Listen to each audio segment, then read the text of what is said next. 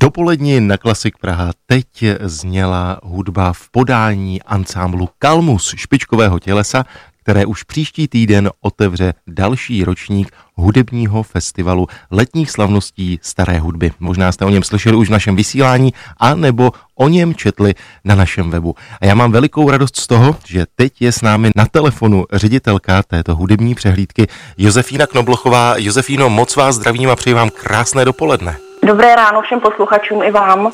Jak už jsem říkal, festival začne příští týden, začne 20. července, otevře ho právě Kalmus Ensemble a nabídne mimo jiné hudbu mistrů 16. století. Ten letošní ročník, pokud se nepletu, má podtitul Nobilitas. Říkám to správně? Říkáte to naprosto správně, je to nobilitas, to znamená urozenost, ušlechtilost a šlechta. Vydáme se tudíž do prostředí aristokratických dvorů, kde to hudebně bylo vždy velmi bohaté a zajímavé. Budeme z tohoto dědictví hudebního vlastně čerpat. Jsme v době, v jaké jsme, říkal jsem, že 20. července otevře tuto letošní přehlídku německý ansámbl. Jak je to vlastně letos v létě se zahraničními tělesy a solisty? Jaká byla možnost přizvat je pro ten letošní ročník? ta situace je nesmírně proměnlivá, takže my se opravdu nestačíme divit, jak se týden od týdne podmínky mnohdy velice dramaticky mění, ale to už prostě patří k současnému světu a naštěstí je možné sem zahraniční umělce dostat samozřejmě za předpokladu, že splníme všechny bezpečnostní záležitosti kolem. A v tuto chvíli Německo je zelené, takže příjezd německých umělců je jeden z nejjednodušších takže já jsem velice ráda, že nám právě Kalmus Ensemble zahájí v úterý festival. Mám pocit, že festivalový tým vždy velmi bedlivě rozmýšlí, na jakých místech se budou konat festivalové koncerty. Zažil jsem eh, koncerty třeba na Pražském hradě nebo na zámku v Troji. Budou to nějaká nová místa, která necháte objevit eh, posluchačům?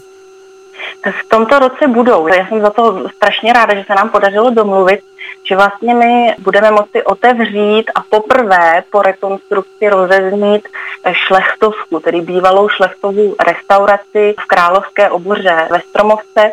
To je prostor, který byl dlouho ve velmi špatném stavu a péčí hlavního města Prahy byl v uplynulých, myslím, že pěti letech rekonstruován, ještě není úplně celý, ale ten nádherný barokní sál, který se ve Šlechtovce nachází, tak ten již je hotov a opravdu byl zrekonstruován velice pečlivě takže posluchači se mohou těšit, že uvidí něco, co opravdu dlouhou dobu vidět nemohli a navíc ještě rozezměné hudbou.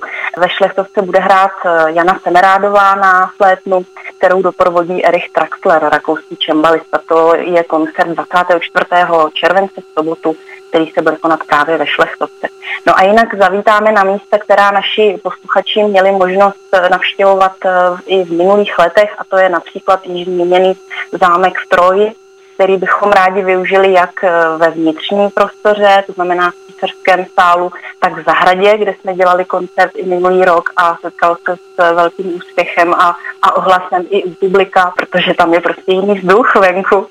A nebo budeme ve Strahovském klášteře, u svatého Martina ve a nebo teď zahajovací koncert, tedy v úterý, bude v kostele Pany Marie a fluentských patronů Emalského kláštera.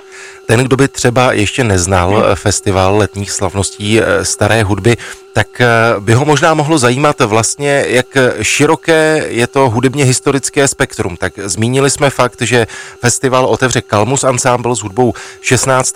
století. Když se řekne stará hudba, tak pro někoho je to baroko a už nic jiného. Tak jak to bude letos? My pokryjeme středověk, renesanci, baroko a rokoko takže poměrně široce.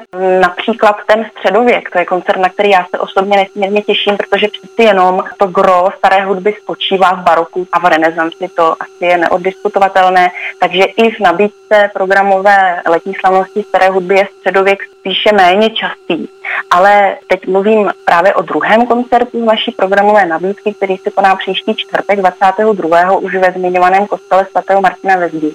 Nazvali jsme ho La Strada del Cielo, čili Cesta do nebe a přijede na něj zahrát italský ensemble La Fonte Musica a představí nám hudbu italského Trecenta a Quattrocenta, čili hudbu, která se tu opravdu často nedá poslechnout.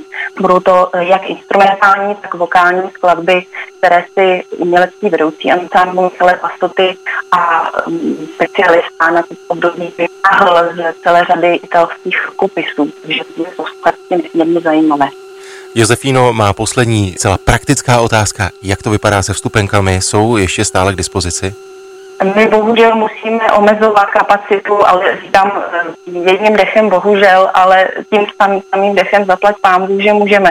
Takže jsme schopni vyhovět jenom vyššímu počtu posluchačů, než je tomu obvykle, ale přesto vstupenky ještě k dispozici jsou, takže na našem webu si posluchač může vybrat.